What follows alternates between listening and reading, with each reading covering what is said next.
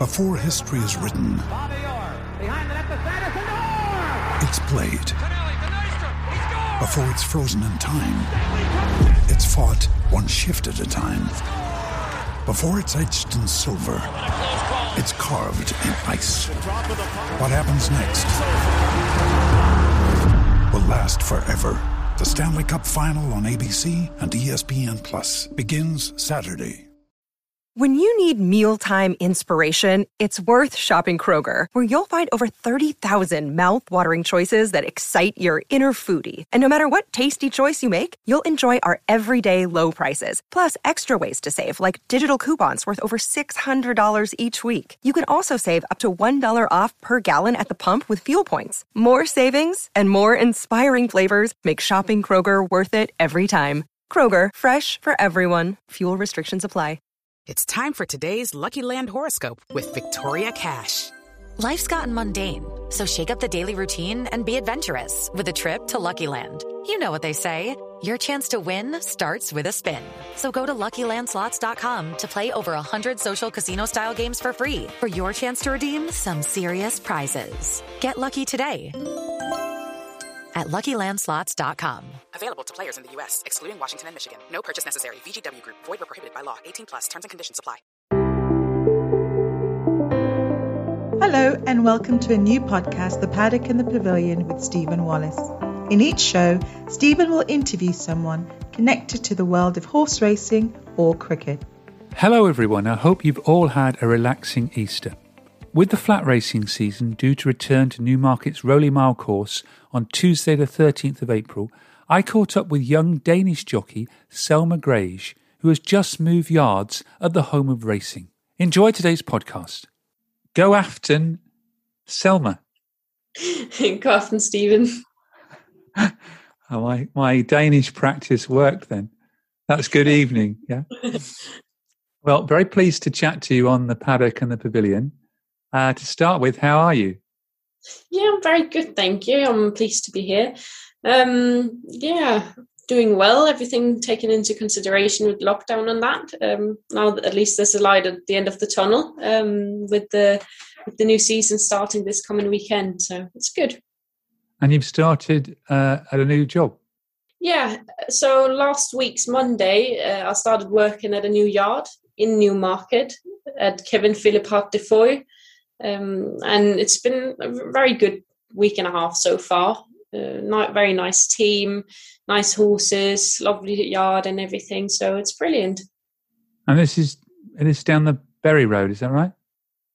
No, it's on Old Station Road in Newmarket. So it's from the clock tower. You sort of have Bury Road, Old Station Road. So it's just the opposite side of Warren Hill. And with all the lockdowns, when was the last time you went back to Denmark? That was in September last year when I actually had 4 rides at my local race course, which was quite brilliant. And then I had an extended week where I saw my family there, which was great. I wondered when you'd last gone back. So you got that short window, because I thought if you hadn't gone back then, you probably would have had 12 months without seeing your family.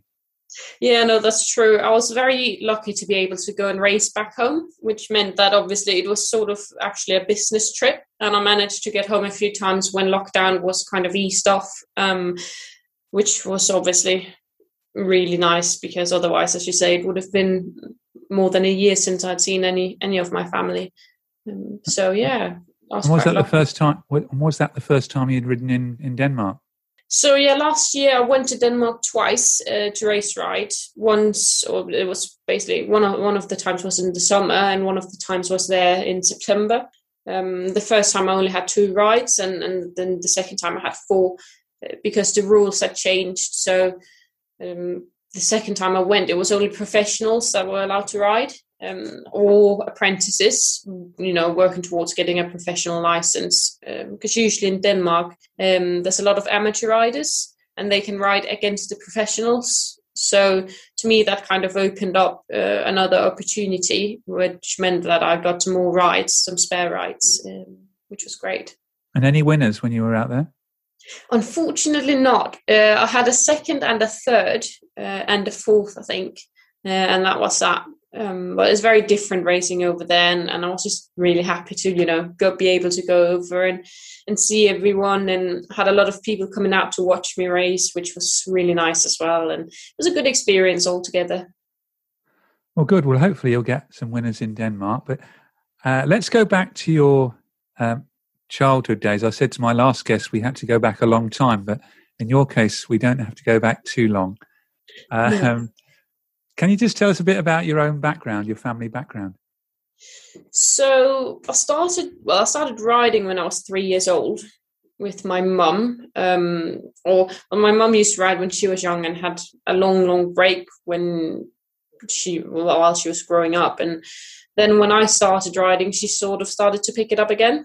And at this time we were living in the south of Zealand in Denmark. And I started just riding at a normal basic riding school, where I think I rode there for about 3 years. And then I started breaking in ponies with my mum.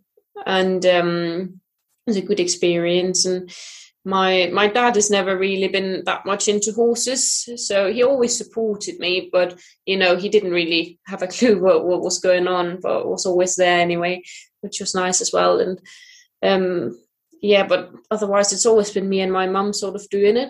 Then while I was breaking in ponies, the woman I was riding for had some donkeys, and I then started actually just riding donkeys, and I did that for about a year, and I was saying, I'm never going to go back to horses again, which obviously I ended up doing after about a year, where we then had to move to the other end of the country, me, my mum and my brother. Then I started there. We found a new place where I could start riding. And I got my first pony there, which was a little Shetland pony, little chestnut filly, proper sassy little thing. But she taught me a lot, and I started doing pony harness racing. And so we lived there. We had the pony, then we moved out to a farm where we then obviously had space for ponies, and then because I had a pony, my mum needed to get one. And then from there it sort of just went on with more and more horses and ponies and whatnot, and you know, more and more pony racing, which was great as well. Brilliant start to get into racing in general, even though it's obviously harness racing, which is different to pony racing over here in England. It was, you know, a great experience, and I've had some amazing times and raced all over Scandinavia and in Norway, Sweden, Finland, and Denmark. So yeah, it's been great. And then harness racing is big in Scandinavia, isn't it? It's very big in Scandinavia. Harness racing is way bigger than thoroughbred racing is. Thoroughbred racing we only sort of have from March till October, November sometimes, which obviously, you know, we have a few race courses, turf race courses, which are, I think we have 4 throughout the whole country. Obviously, it's a smaller country as well than England, but compared to we have 9 harness race courses that go all year round, and you know, there's a big tradition for that in Denmark and in Scandinavia in general. So, and how many drivers, I think they're called, are in a harness race? Well, it really depends on the race. It's a bit like thoroughbred racing. Some races there can be 12 horses, some and drivers, of course, and some there can be 4. It all depends on the actual race. So yeah, must be quite tight, because I've been myself to Gloucester Park in Perth in Australia. That's why I knew they were called drivers, and I've seen harness racing there. So it is a bit tight going around the bends, isn't it? Yeah, it can be, but obviously because I had done all the pony racing, and you do a lot of training before you actually start racing, it's not like you get used to it. It's very different from thoroughbred racing though, because obviously you've got the 2 wheels, and you sort of have to be aware that when you can't just turn, you have to know everything that's going around, and you know what's happening, and especially when you're going racing pace, it can be very tight, and you literally the wheels are almost touching each other and that, and you know, you don't want to do anything wrong there. No. But no, it's great experience really. And even though it's very different to thoroughbred racing, it's taught me a lot towards riding these races in England. So after pony racing and harness racing in Denmark, when did you decide that you wanted to be a jockey and come over to the UK and go to the British Racing School? So when I was 10 years old, I saw a video on YouTube from the British Racing School about their pony racing summer camp. And I was like, I need to go there. I didn't speak, like I could speak a little bit of English, but I was like, I need to go there and I need to learn English so I can go there in the summer and it's going to be amazing. And anyway, so I always sort of watched all these videos on YouTube and, you know, dreamed of going to Newmarket. And when I was 14, I had to do an internship at work or at school where I had to kind of go out into a workplace. So I rang up this local thoroughbred trainer and asked if I could come there for the week, and she was like, yeah you can come in. So I started riding out a few thoroughbreds, just like in the woods, you know, hacking around and that. And then after the week I was like, oh, can I still come in? And she was like, yeah you can come whenever you want. So I used to go in there every single day I had off on the weekends, and sometimes after school we would go out riding. And so I started with that, and then slowly I sort of started riding for more and more trainers in Denmark. So I started riding yearlings for one of the bigger trainers there, which was a good experience as well. It taught me a lot. And then the third trainer I was riding for, she's lovely. She's the one who's given me a lot of the rides since when I've gone back to Denmark. And she was like, oh, you can come and ride out for me. I've just started up as a trainer and we're going to be riding work. And I was like, okay. So I went there, rode my first piece of work, and it was great. And then when I was 15, because in Denmark you can get your race license when you're 15. So I sent the racing school an email saying, is there any possible chance you have any course in the summer holiday where I can come and, you know, just a week or a month, or, you know, do you do anything like that? They sent me an email back saying you can't do it because you're not 16 yet. So we recommend that you apply for a foundation course, and you have to send in your application in September. And I was like, okay, you know, that's how it is. But then that was when I had just done all my exams in school. And then I had to go to a sort of boarding school. It's very different from boarding schools here in England. But I went there for a year, which was a great experience as well. But then in September, while I was there, I sent my application. And then I got a reply back saying, yeah, we're going to invite you for an interview in November, in the end of November. So this is November 2017, I guess. Is that right? Yes, that's correct. Yeah. So then I made a whole portfolio with all my pony racing achievements and results and experience with horses. And then my mum and I went over on a Tuesday. In the Tuesday morning, I had never been to England before.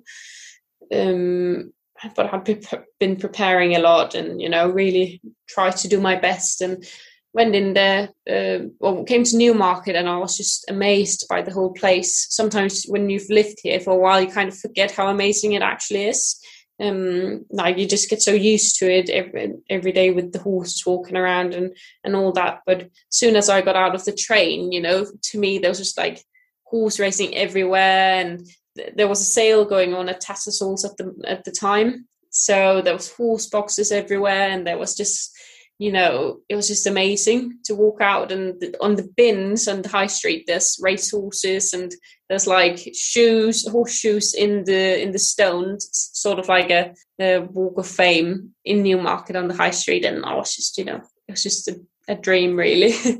And so Wednesday, we went to the racing school. I was staying out at a hotel in Exning with my mum, and Wednesday morning, we then went to the racing school. And I did my test, and the next they said, okay, you'll get a reply within a week with the results, whether you've gotten in or not. I was, I thought it went quite well, but obviously I was a little bit nervous because I wasn't really from England.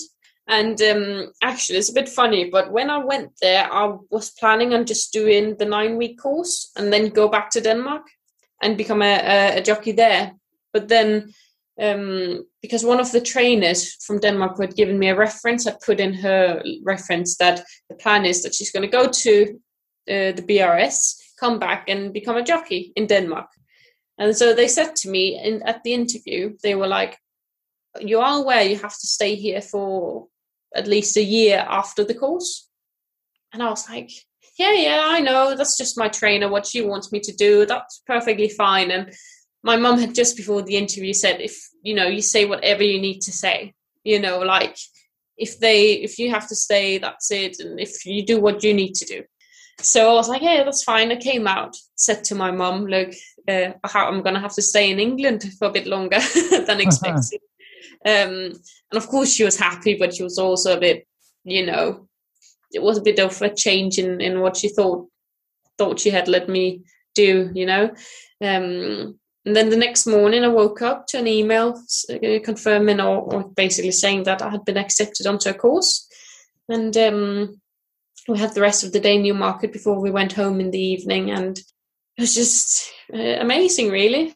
And then you came back for the course in... Was it the July, is it? Or?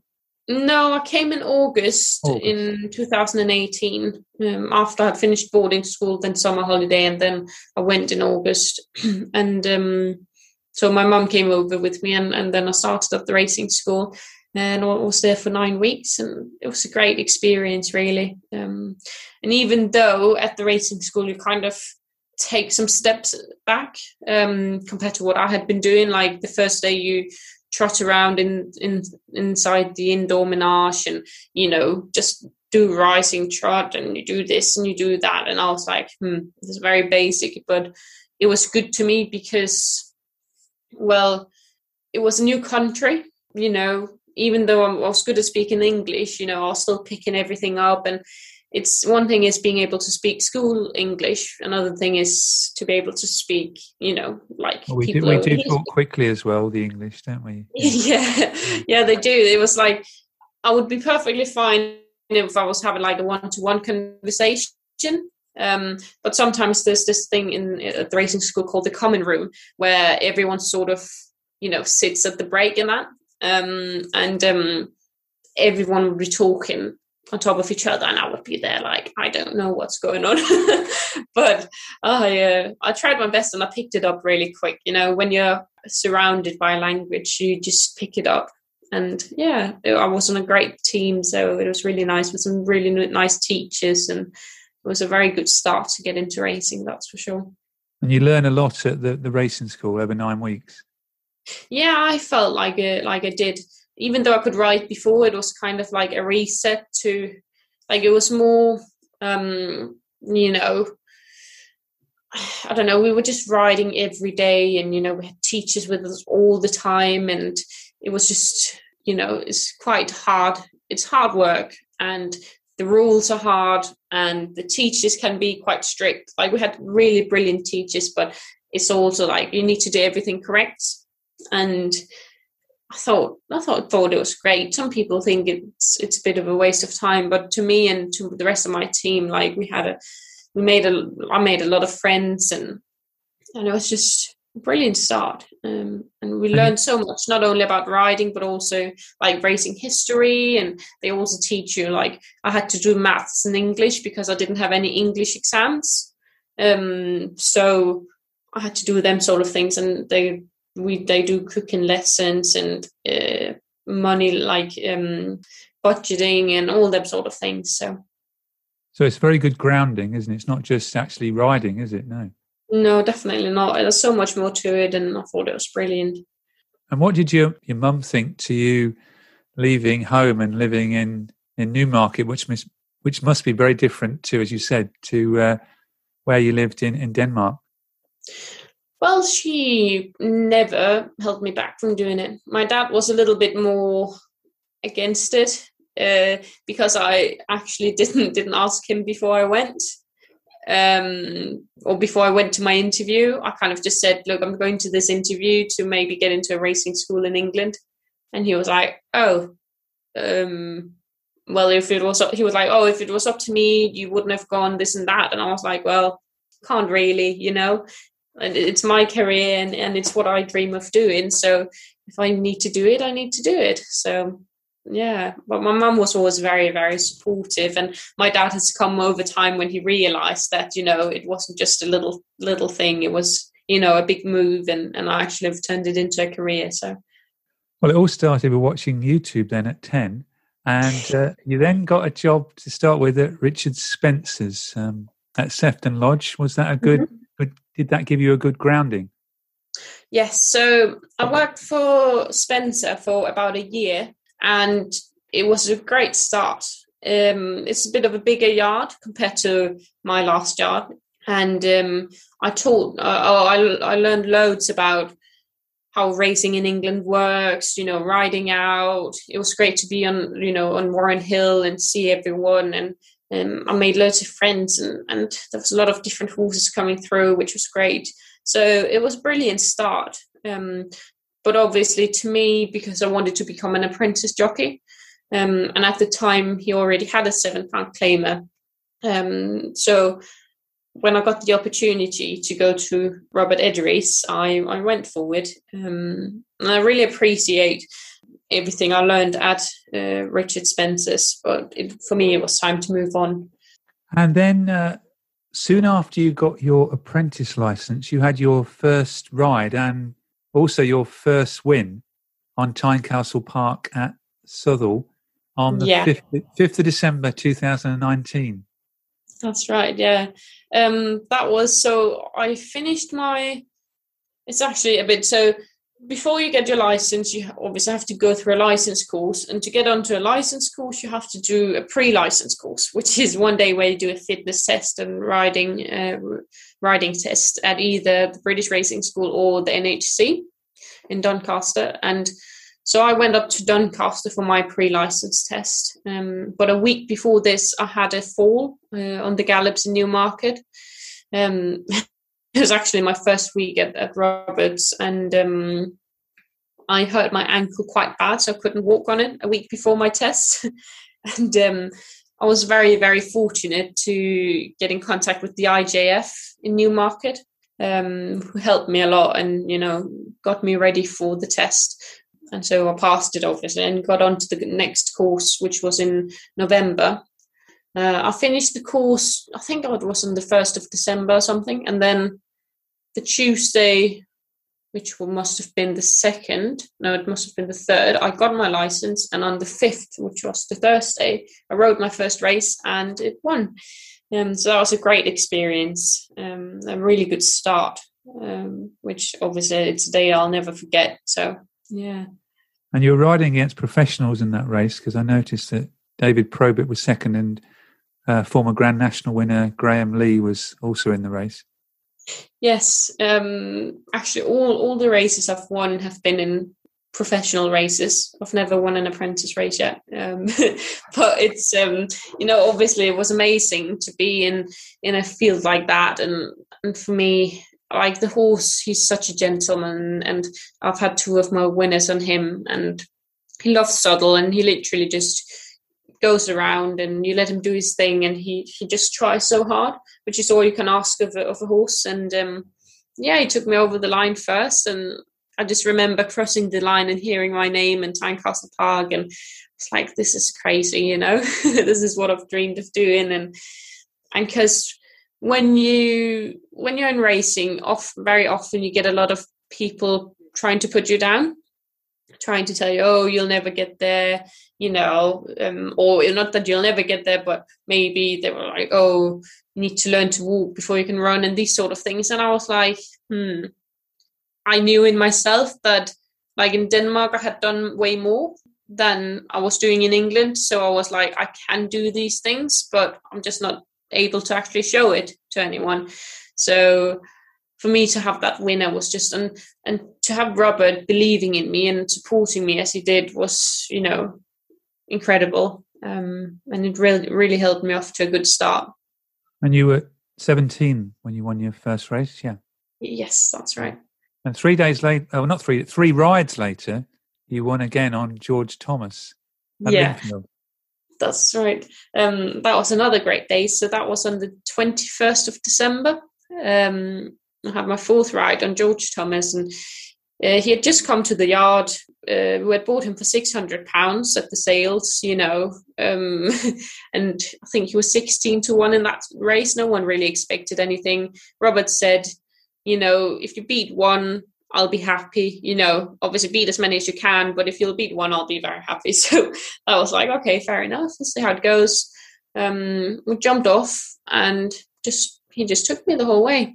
And it was an amazing day as well, because it was quite unexpected. No one really saw it coming, and to ride an outsider like that and winning over the likes of Tom Marquand, who was on the favourite in the race, and, you know, Owen Walsh, I think, was 2nd, and it was just incredible, really, to sort of follow up from the first win, because a lot of people had been like, oh, yeah, maybe I won on Tynecastle Park, but he is an easy ride, and, you know, he was favourite, and, you know, he was meant to win that race. But then I came down on an outsider and actually, you know, got him first over the line, so that was great.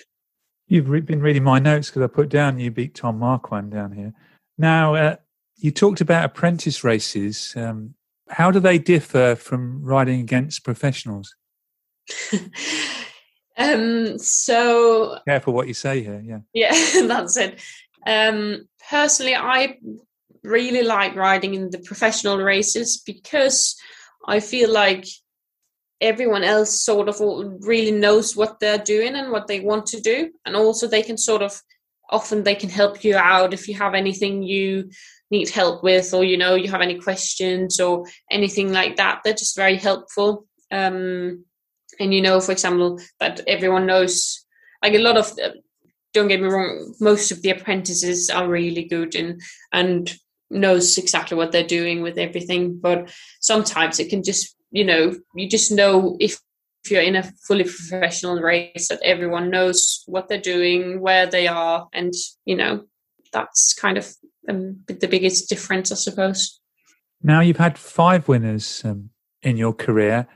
Do you think your race riding has improved through the volume of races you've had now? Oh, definitely. My race riding has improved since I first started.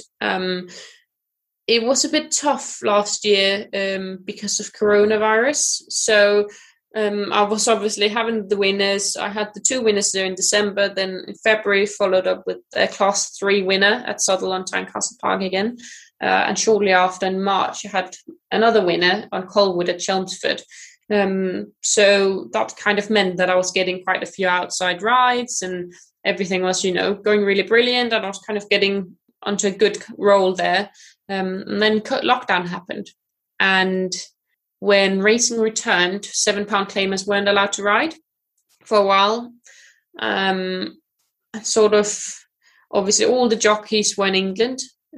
So, which, of course, racing started back in the summer, so they would have been anyway. But I was very lucky to have Robert giving me the rides he did, because he's been very, very supportive. But the horses just weren't kind of quite on the form they were before COVID. So it took us a little while to get a winner, which we got in August with Elsie Violet at Yarmouth. And that was, you know, finally we actually got another winner.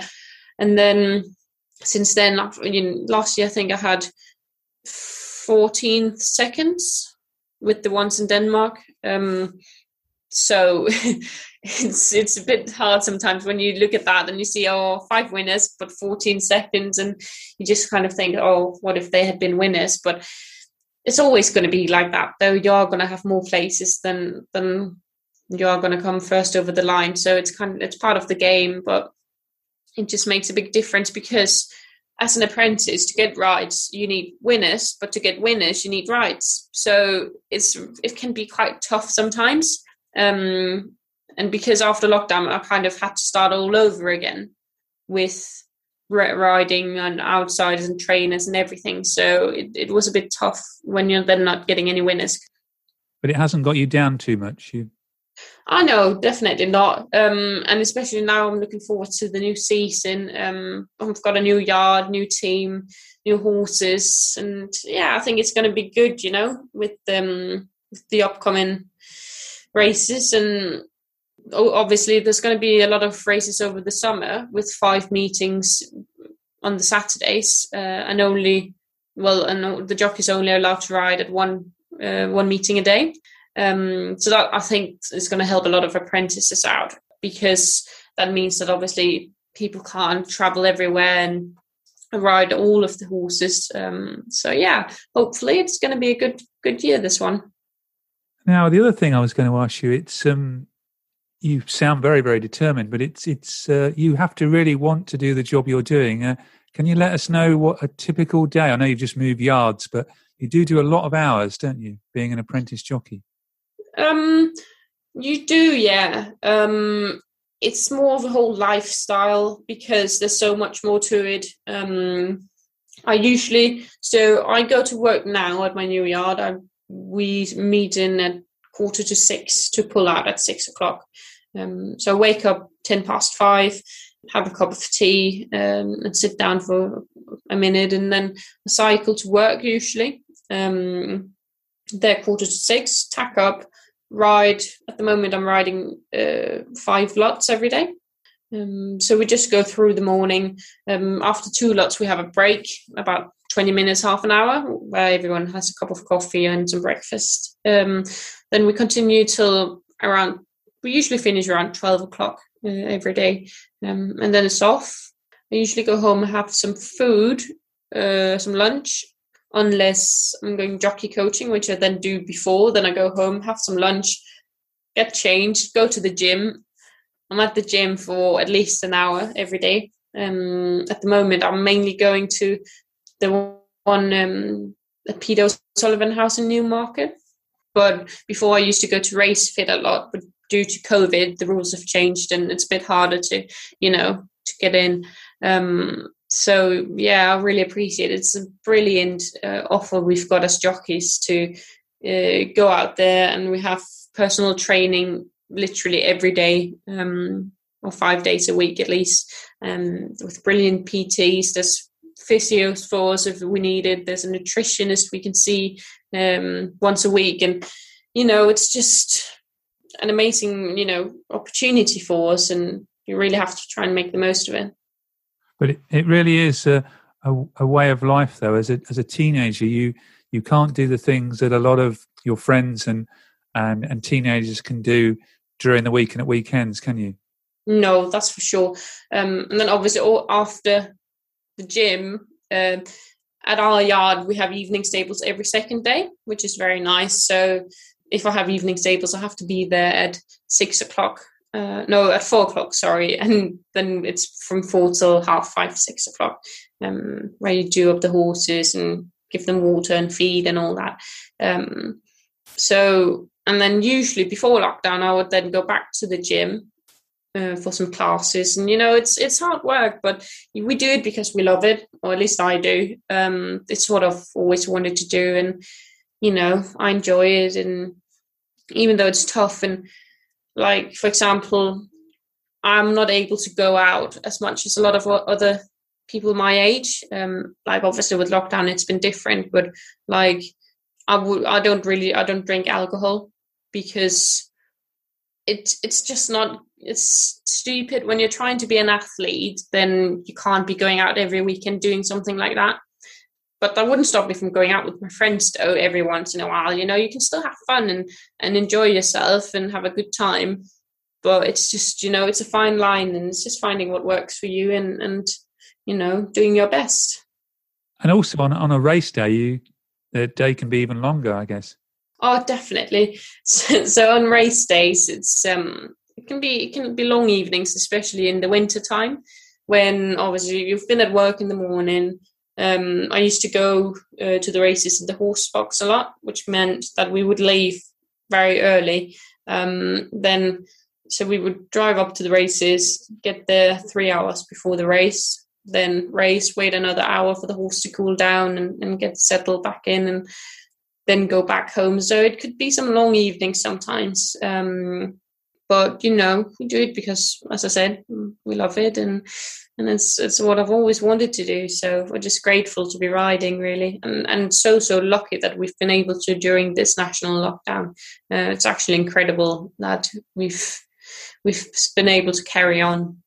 Yeah, it's a credit to racing, really, that you've still been able to do your job, and people like myself have still been able to watch it on the television, which has been a big boost to a lot of people to be able to watch their favourite sports on the television. I've asked this question to several people recently.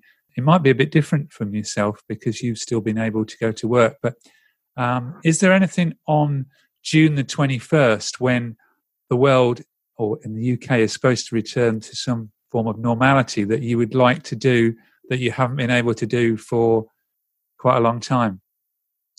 Well, yeah, so there's a few things. None of them really have to do with racing, of course, because no. We're have your haircut, I suppose. Yeah. So I would love to go home, but that's not going to be on the 21st. That's just going to be when it's suitable. And then I'm just looking forward to going out for dinner with my friends, having a night out and seeing everyone again, and not having to worry about everything. So. Yeah, I'm definitely looking forward to it.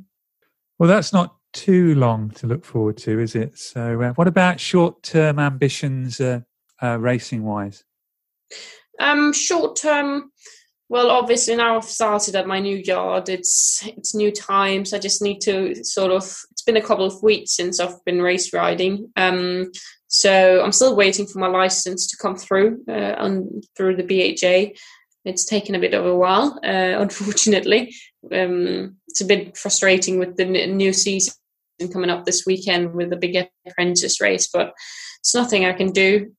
So, yeah, I'm just hoping to start riding for Kevin and hopefully get some winners in again and get some more outside rides and just keep going, building up from there. Is that the licence coming through because you've moved yards or...? Yes, so at the moment it's because the licence has to come through because I've moved yards. I had a bit of a while off as well due to a fall, so I had to get a medical clearance, which also then took some time, but that's all come through now. So now we're just waiting for them to send it through to the new yard. And that you said when we were off air, that was... due to some concussion, was that is that dealt with very well and feel confident that everything's all right? Oh, definitely. So the BHA and the IJF have been brilliant here. So I had a fall in Newmarket, an unlucky fall on a concrete path where I banged my head and passed out. And the IJF. Because I rung them up, I had a gym session on the day, so I got my housemate to ring them up and say we're going to have to cancel. And they sent me a text a couple of hours later saying if I needed anything, I should let them know.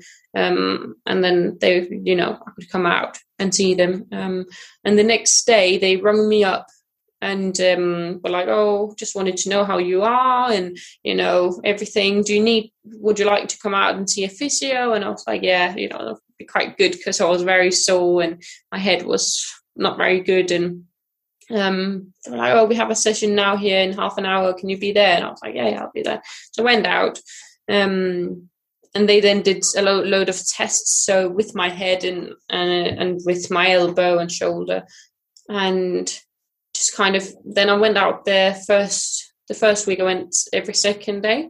And they kept doing these tests to see how I was progressing with the concussion and the elbow, of course, but that was a bit different.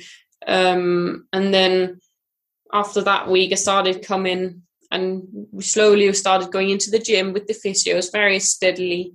And then, then I started going every day and we started increasing the work slowly and seeing how the head was reacting to it. And then...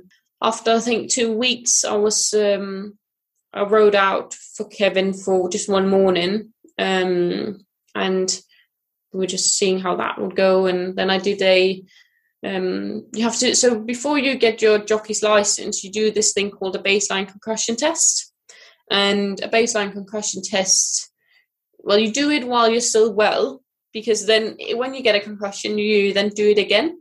After a set while, they say, okay, now we think you're ready, so you do it again, and then they compare it to the old one to basically see how your head is. And so I passed that one, and then I had to go and see a neurologist. And I was very lucky that the BHA, basically, they pay for it. So they sent me into London to Harley Street to see a neurologist there, and just for him to clear me and say that he thought I was fine to race ride again. And we were also talking about the fact that a lot of jockeys, you know, we get a lot of bangs on the head, and a lot of people underestimate the effect concussion can have on you. Because when you keep getting these little bangs on the head, it adds up, and all of a sudden you have to be really careful what you do. And that's also why I had to have a while off, because I had the concussion and they wanted to make sure that, you know, I could have ridden out earlier, but because of that and because it's living animals, you can't really say, oh yeah, I'll just ride out. Yeah, it's fine if it goes fine. But if you fall off again, then it can end up really bad. So it's very important with these things to really respect that you've actually heard your brain and you need to take some time off. And I was very prone to, you know, I was saying to my boss, I was like, oh, hopefully I'll be in tomorrow, the day it happened. And it's like there's no chance I could have done it, because it's just stupidity, really, you know. You have to really try and look after yourself, and even though it's hard sometimes to do so, because as jockeys we feel like we're missing out and things like that. So, you know, it can be tough, but you really do have to just look after your body to make it last longer, and hopefully you can have a good career that lasts a good few years. So, yeah.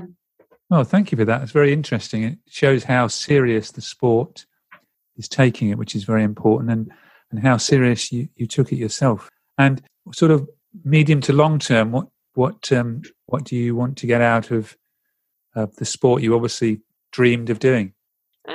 Well, obviously, I would want to become a professional jockey. There's still 90 winners to go, so it's a little while. But no, the thing is, at the moment, I'm focusing on getting some more rides again in the new season, getting some more winners, then losing my £7 claim and moving down through the claims that way, down through the 5s to the 3, and then, yeah, you know, see where it goes. Hopefully I would love to go abroad as well at some point, just to, you know, maybe just for a month or a couple of weeks, just see some different places, which would be great. Or even if I could get the opportunity to race ride in some other countries, it would be amazing as well. Well, thank you for that, and thank you very much for joining me on the paddock and the pavilion. The best of luck for the new season, and hopefully see you in Newmarket not too soon. Well, I'm sure you will. I'm sure. Thank you very much for having me. Thank you. Thank you for listening to The Paddock and the Pavilion. Follow us on Twitter, Facebook, and now on Instagram @thepad and pad. Don't forget, if you like the show, please do leave us a rating and review.